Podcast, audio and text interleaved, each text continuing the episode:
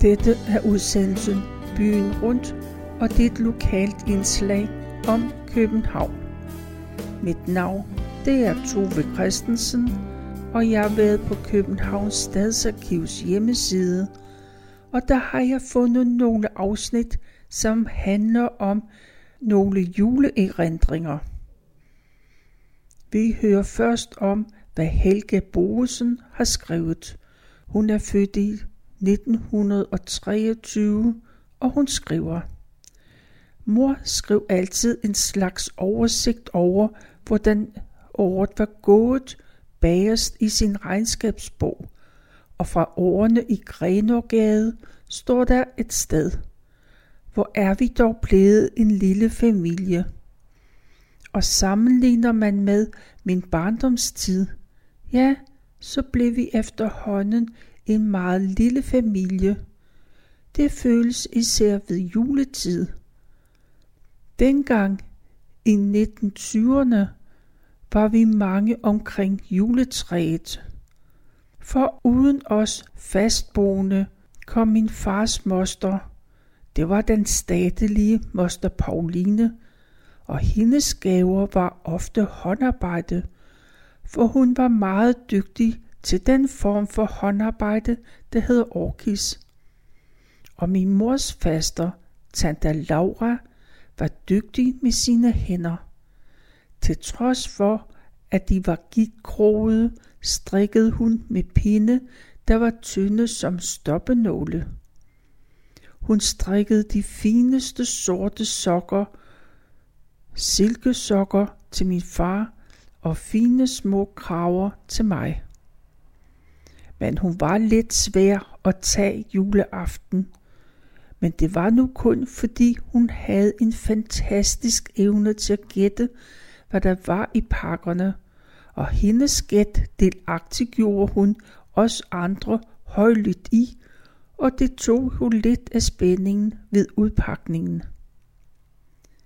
Men herlige var begge damerne. De var vidt forskellige, og egentlig fortjente de hver en del en hel levnedsbeskrivelse. Og min moster og min moster Mille og onkel Eckhart kom også, og deres datter Sille, hun hed, hun hed egentlig Else. Og onkel Eggert var et stort legebarn, og det var jeg glad for. Når vi havde spist julemiddagen, risengrød og flæskesteg, når vi havde spist julemiddagen, som var risengrød og flæskesteg, så tog min mor og mine søstre af bordet og gik ud for at vaske op, mens far klædte sig om. Han skulle i kjole og hvidt, for nu skulle han ud og synge for de hjemløse i folkekøkkenet i Møllegade. Så måtte jeg pænt vente på juletræ og gaver, lige indtil han kom hjem. Og først så skulle han have festskruet af og frotere sig og skifte til sit pæne jakkesæt, før døren kunne slås op til stuen. Og der stod træet, smukt pyntet af far, men først nu blev det åbenbaret for mine forventningsfulde øjne. Min ældste søster sad ved klaveret for at akkompagnere os til julesangene. Jeg kan aldrig høre forspillet til Julen har bragt velsignet bud, uden at jeg i tankerne er vendt tilbage til E.E. E. Olsens gade, hvor min søster spiller, og alle andre stof rundt omkring træet. Og det dannede rammen om min trygge barndom. Men tiden imellem middagen og juletræet var lang for en lille pige. Men så var det godt at have en børneglad onkel til at fordrive tiden. Onkel Eggers fantasi kendte ingen grænser.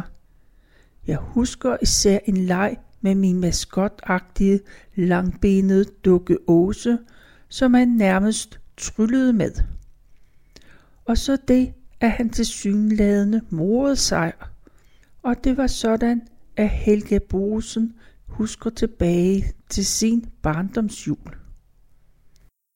Og så har Asger Elund Møller skrevet om juletræsfesterne i søndagsskolen på Østerbro, og det foregik i 1920'erne. Og han begynder sin erindring sådan.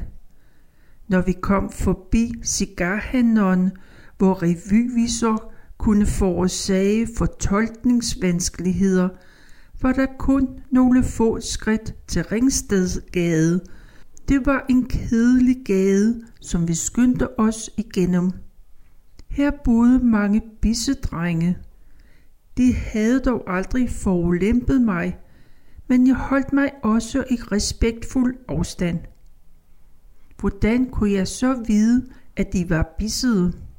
Jo, det hævdede de store drenge hjemme i Slagelsesgade, og deres ord stod til troende. Hvem skulle man ellers tro på? Jo, på vor herre naturligvis. Det sagde søndagsskolelærerinden frøken Mullerup. Hun tog altid meget venligt imod os, såvel som imod alle de andre cirka 25 børn, der mødte op.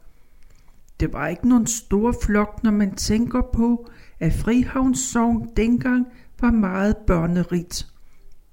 Men hen imod jul blev tilslutningen altid større. Og sidste søndag før jul kunne frøken Mollerup glæde sig over at have henved 50 børn i søndagsskole. På denne søndag indbød hun alle børnene til søndagsskolens store juletræsfest.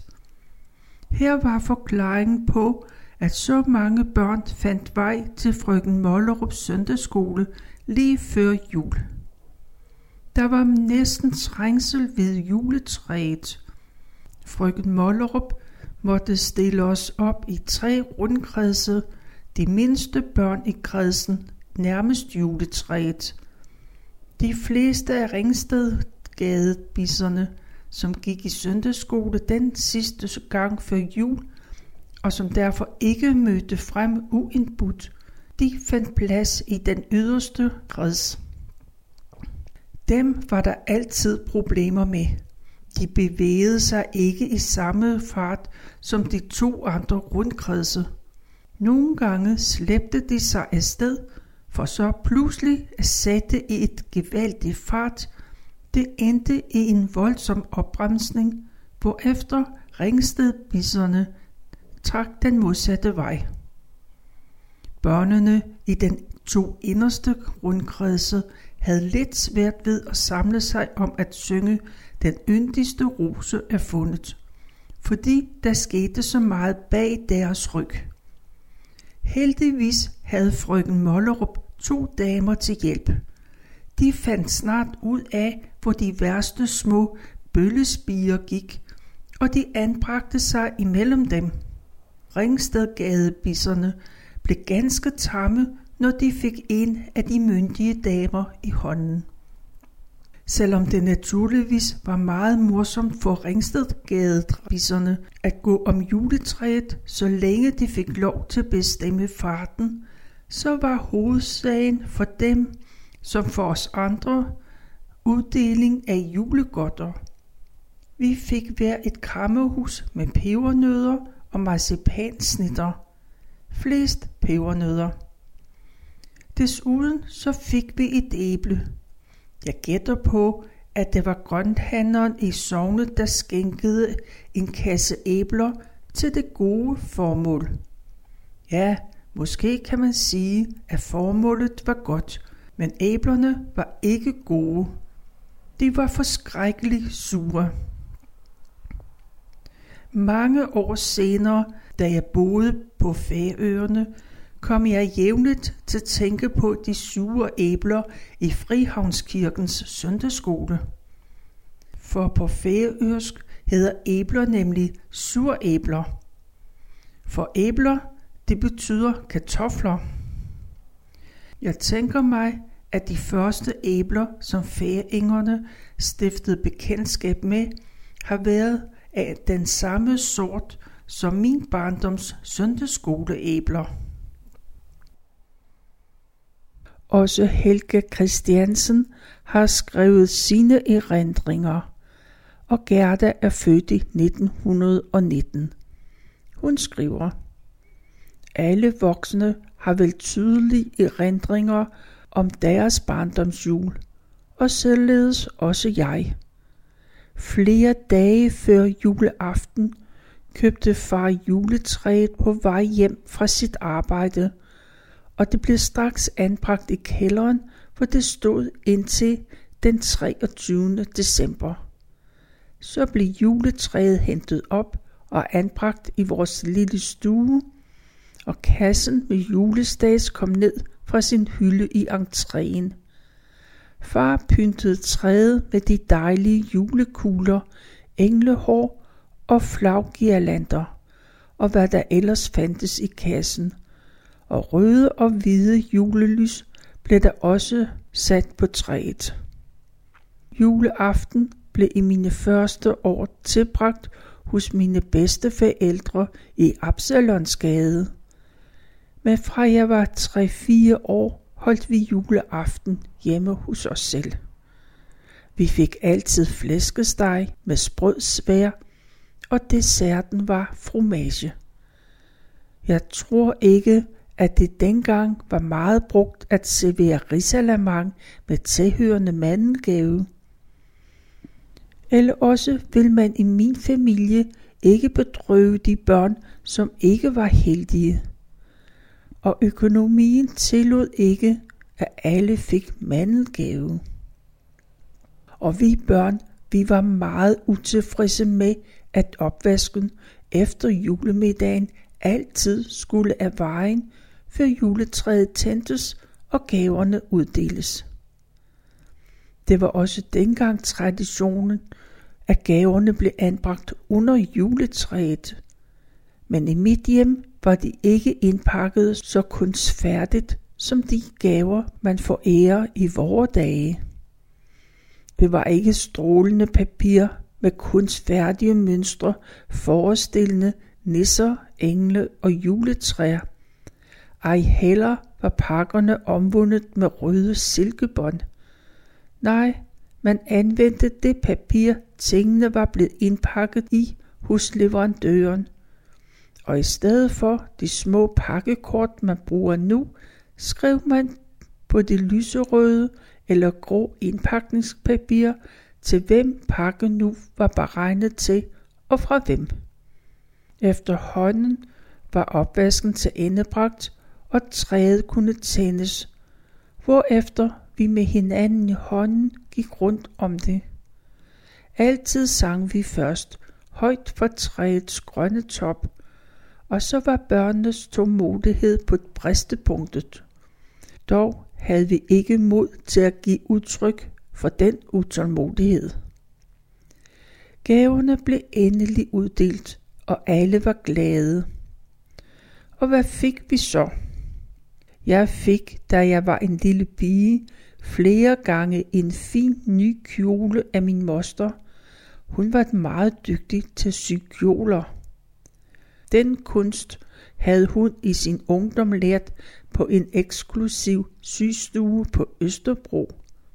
Selvfølgelig blev jeg lykkelig for ny kjole. Jeg erindrer også en lille babydukke liggende i en kurv, og da jeg var lidt større, neglegarnityre og andet, som tiltaler pigers forfængelighed. Mine brødre fik ting, som drenge altid har været glade for. For eksempel en ny lommelygte, en Tarzan eller Flemingbo. Ja, og jeg kan huske, at mit yngste bror til jul fik noget, der hed Den Lille Ingeniør. Det var et samlesæt bestående af metalstykker, som ved hjælp af skruer kunne sættes sammen til bruger, til skibe og andet, som udføres af ingeniører i det virkelige liv. Og min bror var begejstret. Efter gaveuddeling kom julegodterne på bordet. Det var utroligt, hvad man som barn kunne konsumere efter et solidt middag. Man skulle smage det hele, og der var valnødder, hasselnødder og paranødder, og der var dadler og finer, konfektrusiner, marcipansnitter og konfekt. Appelsiner og æbler manglede der heller ikke, men frugt var for mig ikke så tillokkende som nødderne og de søde sager. I løbet af aften sang vi også et par af de smukke gamle julesalmer, og aften sluttede med kaffe og mors hjemmebagte kleiner og småkager. Når jeg nu mindes denne overdådighed, er jeg klar over, at det for mine forældre har været en stor økonomisk indsats. Det havde været svært nok for dem at klare hverdagen med fars indtægt på 38-39 kroner om ugen. Juledag var der frokost. Det var man mest optaget af. Jeg har tidligere skrevet, at vi holdt juleaften i mit hjem, fra jeg var 3-4 år. Indtil da var det hos mine bedste forældre. Min bedstefar døde i 1922, og jeg antager, at traditionen blev ændret af den grund. Men juledag var vi så til frokost hos bedstemor, som boede sammen med min moster.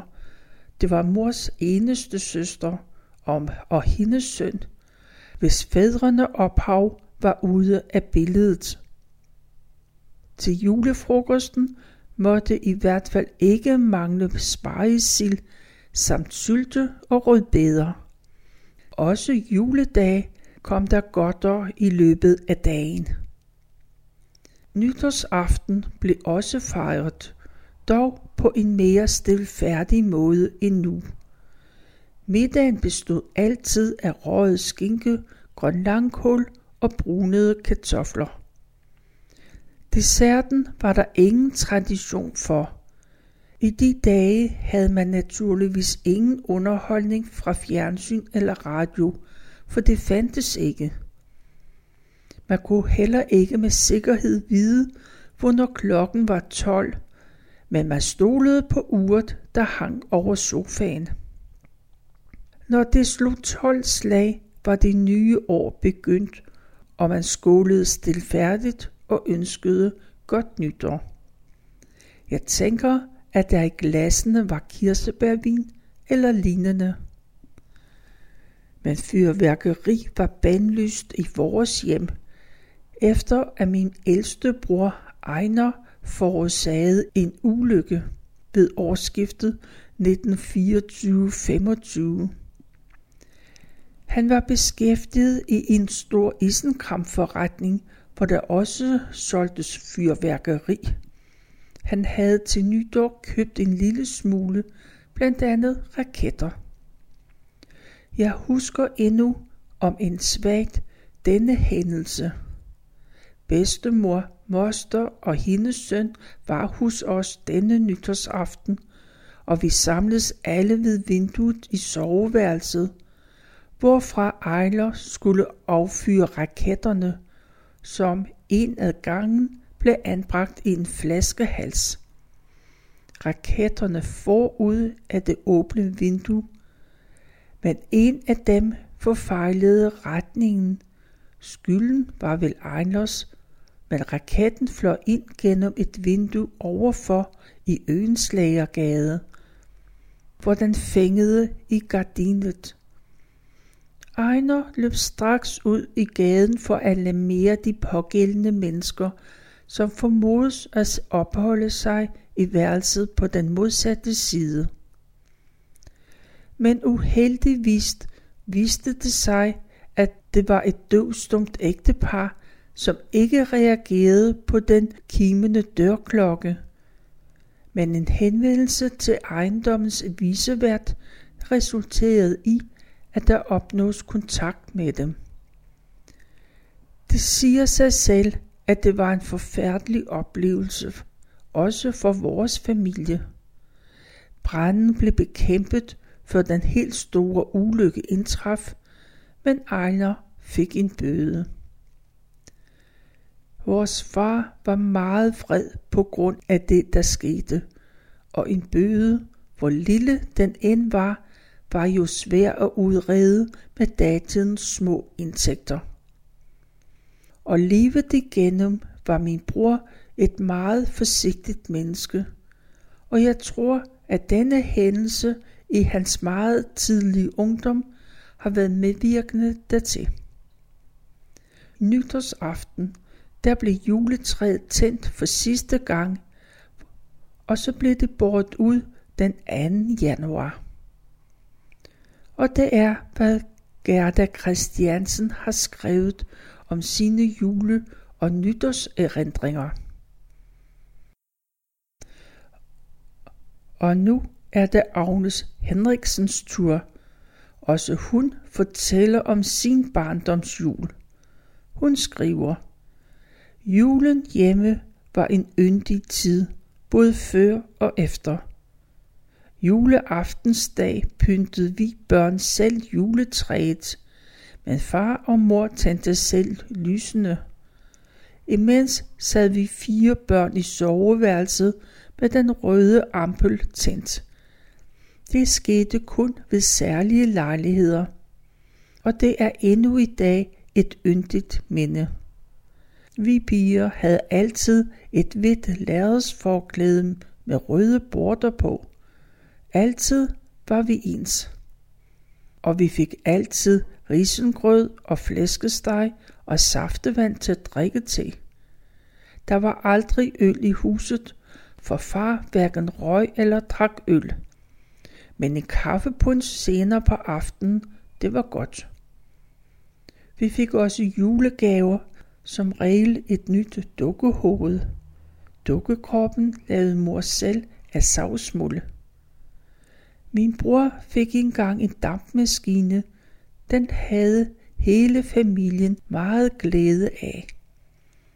Og senere på aftenen fik vi alle et lille lyserød tallerken med lidt slik og et æble og et julehæfte. Det hørte med til juleaften. Det var sådan, som en juleaften den kunne være. Min far sang i sangforeningen Brage. Der var mange fester året rundt. Der var udflugter, faste lavn og så selvfølgelig julefesten. Det glædede vi os til i lang tid i forvejen, og den blev også forberedt over lang tid. Mor syede fine hvide målskjuler til os tre piger. De var meget yndige. Derfor husker jeg dem. Og aftenen før fik vi vasket hår og fik rullet hårdt op om lange laderstrimler. Vi havde alle tre langt hår, så langt, at vi kunne sidde på det. Men når det var krøllet, så sad det i fine slangekrøller. Til dagligt havde vi det flettet. Når vi så om eftermiddagen var klædt om i stasen, os piger i de nye kjoler, hvide halstrømper og sorte laksko, og min bror i matrostøj, så blev vi anbragt på hver sin stol. Der sad vi, til mor og far var færdige. Mor i fint uldmusselin og i far i diplomatfrakke. Festen blev altid holdt på Alhambra, og juletræet blev altid tændt klokken 4. Det var et dejligt og hyggeligt sted, og det var en herlig aften. Vi børn, og vi var mange, vi dansede altid i den lille sal, og der var to spillemænd. I den store sal dansede de voksne, men af og til var jeg nede og danse vals med min far. Og sådan sluttede Agnes Henriksen sin juleerindring. Og den sidste lille erindring, Den har Erna Hultberg skrevet. Hun mindes forretningernes juleudstilling. Og nu er vi tilbage først i 1900-tallet på Vesterbro. Hun skriver, ved juletid var der altid spændende, når julevinduerne skulle julepyntes. Urte Krammer Petersen var altid først færdig, og man beundrede bakken, der var lavet af vat, hvor der var små slæder med nisser, som susede nedad. I vores fantasi var det i fuld fart. Og fru Rønnov var altid senere med sin juleudstilling. Og når vi sagde, nu har Rønnov også pyntet og har fået julebruser, så synes vi, at alting måtte være klar, og så kunne vi fejre julen. Og det var Erna Hulbergs lille forretningserindring. Jeg har fundet de forskellige erindringer på Københavns Stadsarkivs hjemmeside. Den her udsendelse er den sidste før jul. Og det giver mig en anledning til at ønske jer alle sammen en rigtig glædelig og velsignet jul.